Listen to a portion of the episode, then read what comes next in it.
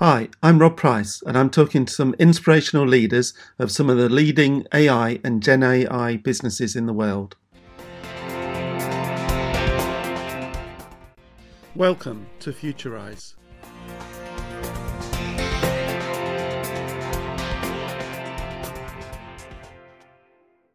Hi, I'm Danielle Ralic, the C E O and founder of Ancora A I, um, and really excited to be here today. And my background is that I'm originally from Boston. I studied information systems with a focus on healthcare information technology. And I, I've studied that because I was just fascinated with how technology was going to make healthcare better. And I think healthcare is one of the most noble industries to be in. I unfortunately was not smart enough to be on the doctor or care side. Uh, I was better at coding. And uh, when I learned about how you could build these technology, these systems that could help deliver better care, I knew that was what I wanted to do. And so um, I spent my career kind of in these different healthcare institutions uh, doing technology. So a little bit working with hospitals, with public health departments, and with pharma, and doing that in Boston, Los Angeles, and Zurich. And with that, had a fantastic opportunity to learn how these big players work, um, what does technology look like in these settings.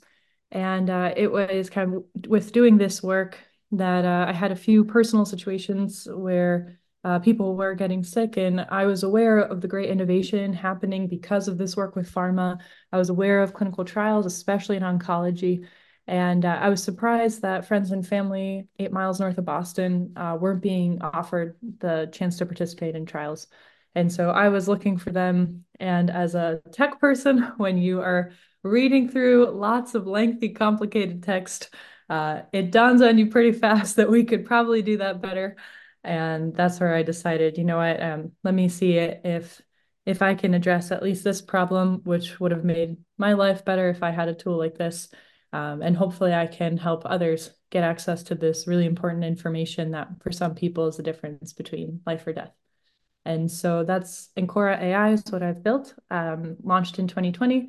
Uh, basically, we're using A I to help cancer patients at the moment connect to clinical trials, hopefully hopefully expanding to other therapeutic areas.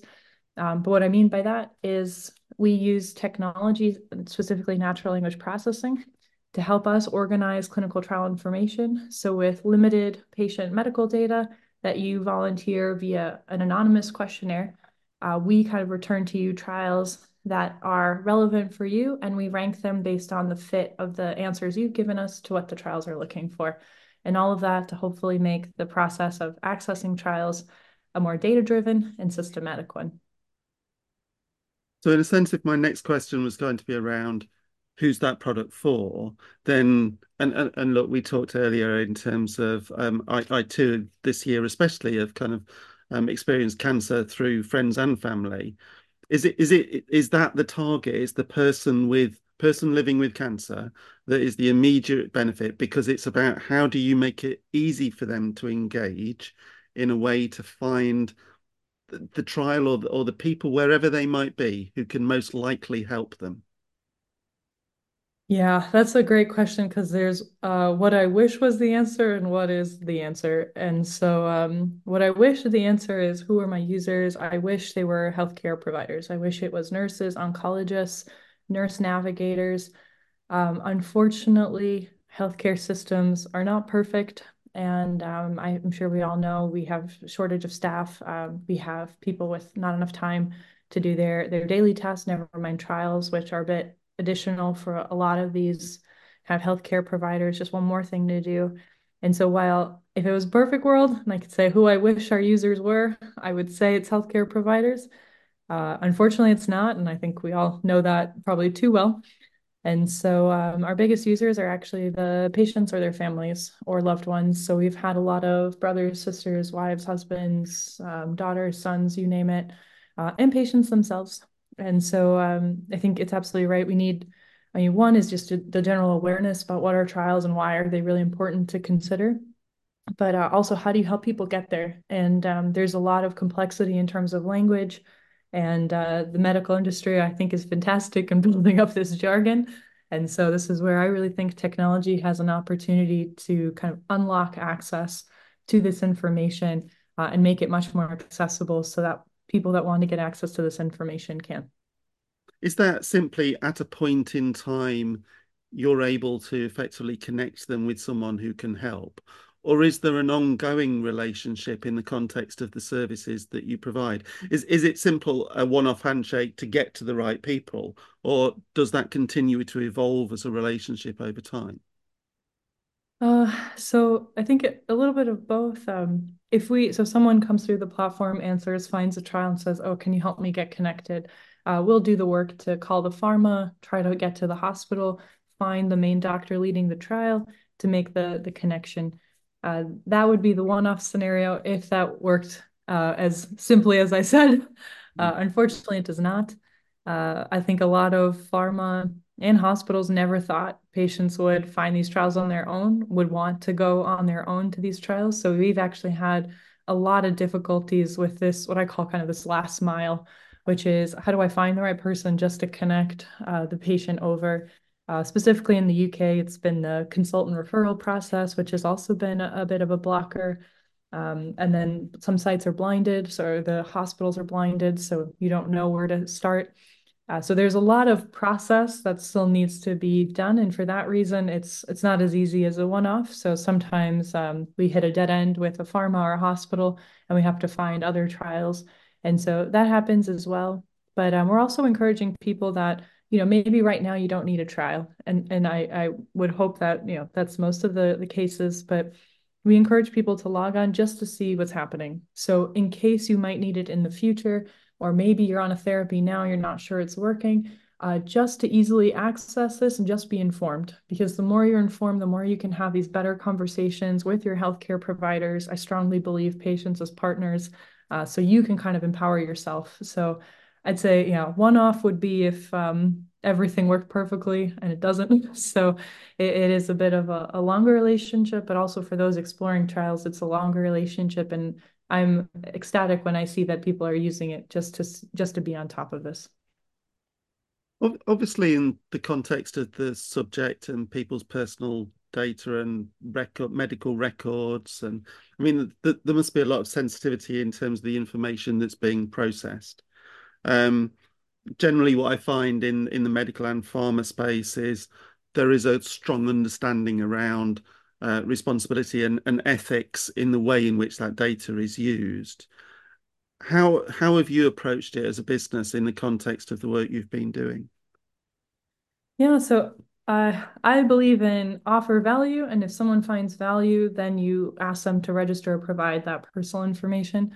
Um, I think it's hugely disrespectful to require pulling in medical records and all these things without even knowing if you can help someone. And then a lot of people sell that data to go make money after that. Um, so I think that hasn't really been contributing to trust in the healthcare space.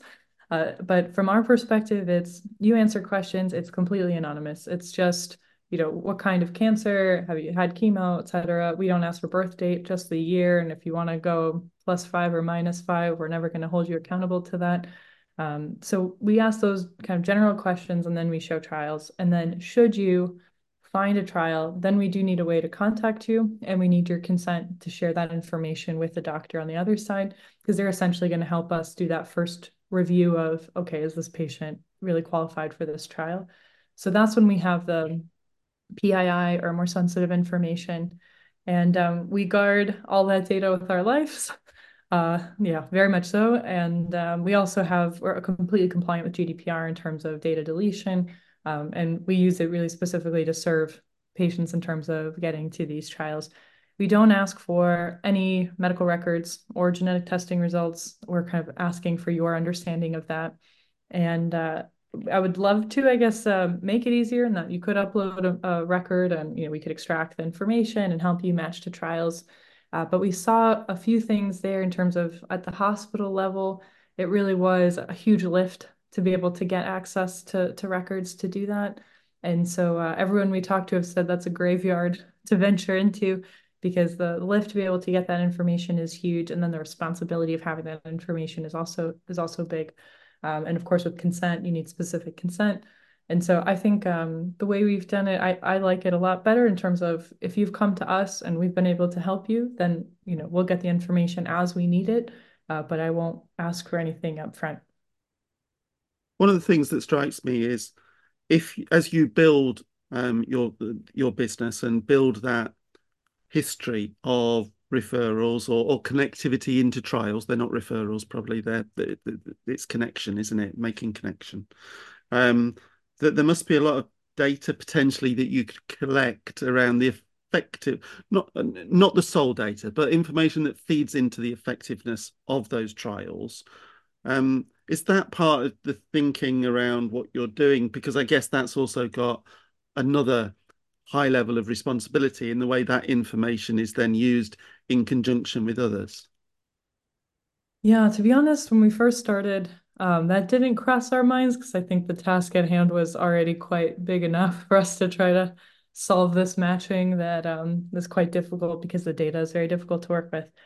But um, recently we've had, as we've seen more and more traffic on this site, we've had um, people ask us for seeing what are the unmet needs. So in certain areas, you know, if we see people searching for a certain type of trial in a location that maybe has no trials for that indication, is that a good idea now to go set up, let's say, a prostate cancer trial there?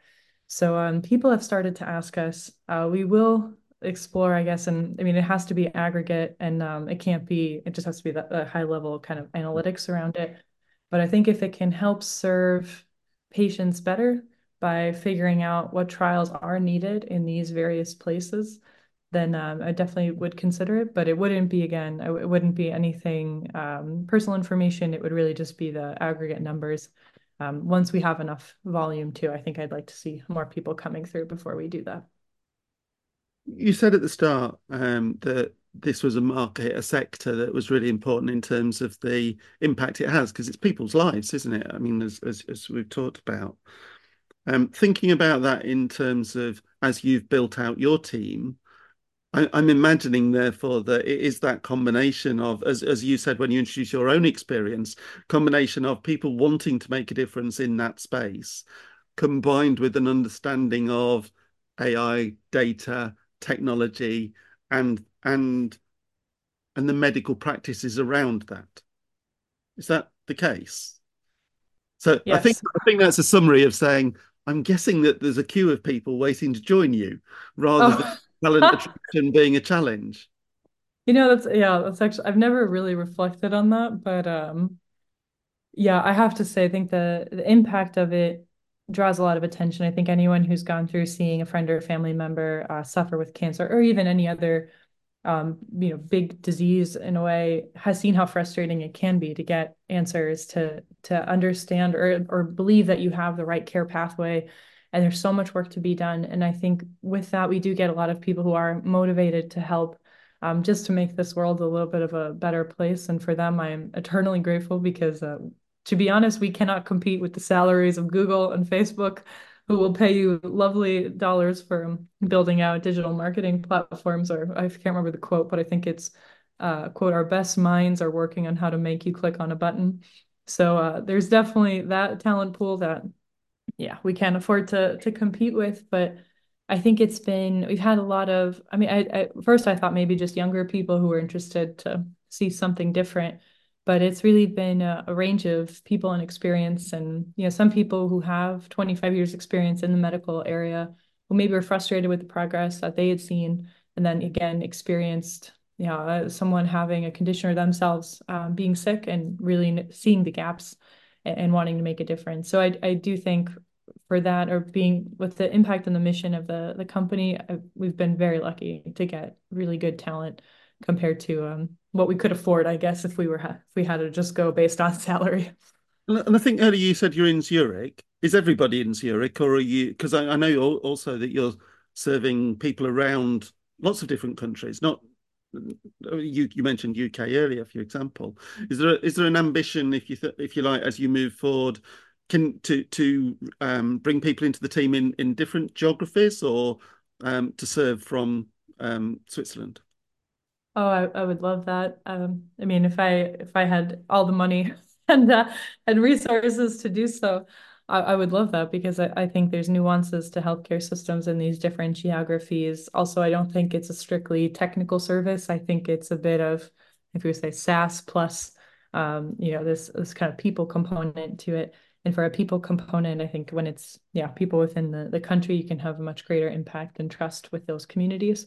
So uh, if if I can build up to this, uh, yes, I would absolutely love that. Um, currently, we have people helping us in the U S, Switzerland, and um, the technical team is mostly in Croatia as well. So those are kind of the three places that we have a bit of a kind of physical presence in. But I would really love to see that we could expand at least U K, Spain. Um, there's a few other places that we've had our eyes on, but uh, hopefully soon. Excellent. And and so which brings me to the last question again around the ambition. So so to follow through that, that uh, team ambition in terms of growing the team, how do you think about where the impact that you want to make as a business on, on the world? So how do you describe where you want to be in three years, for example, or whatever time frame is right for you? Yeah. I mean, if I could dream dream, it would be that hopefully no patient has to use our site in five years and that we're really embedded in healthcare systems, um, maybe just an alert proactively as someone is entering someone's diagnosis and the outcomes of a genetic testing report, that we're pulling that data in, automated, uh, organizing it, matching it up, and suggesting these trials. I mean, that would be amazing if we could achieve that in five years. A bit of a stretch because, uh, I mean, it's been a journey with A I. I'm sure everyone uh, says the same, but I mean, when we first started, when I first pitched this in two thousand nineteen, I had someone in a pharma industry and R and D tell me that this was never possible with N L P. That this data, you cannot work with it with our current models. And I had said, and he had tried it. And I said, okay, yeah, you tried it three years ago, but N L P three years ago is so different from N L P today. And now I think we can say N L P eight months ago is so different from N L P today. And so um, I think maybe that's one, one big accelerator that we'll have. And also in the beginning, uh, physicians didn't want to hear that we were using A I. So it was, I'm the expert, not A I. So, you know, don't, this thing can't tell me what to do. I've had a lot of conversations like that. But now with ChatGPT, where A I has become more accessible, I think it, there's a little bit, there's a lot less resistance. And uh, I think people understand or feel like they understand. I'm not sure. But uh, that accessibility has really also changed now our opportunities with healthcare systems, where now there's a lot of motivation to use A I. And I don't know if that's because it's being pushed down from the C-suite. I won't ask questions. I'm just happy to see it there. Um, but we've seen a lot more openness to using that. And so I hope those are going to be the things that contribute to maybe in five years that we can do this extraction, we can trust it, uh, and we can deploy it in these systems, like data-driven and systematic. If I were to describe my perfect uh, world of healthcare, it would be those things. And for trials, for reference today, it's I would even argue it's the opposite. It is luck-based, um, and it's based on the physician you have, what assumptions they've made about you, what they happen to remember about trials, and that determines if you'll be offered a trial and which ones. And so I, if in five years we can switch that to, instead of luck-based, data-driven, systematic, I would consider this just uh, the, the biggest thing that I could probably accomplish in my life. It's, it's, I mean, it's a brilliant conversation because, of course, in terms of using the technology to make a difference to people's lives and to have a true impact that you can see, you can measure, you can feel, it's, it's just such a brilliant example. So it's been uh, a pleasure to have you on the podcast today. Thank you. Oh, thank you so much. Thank you.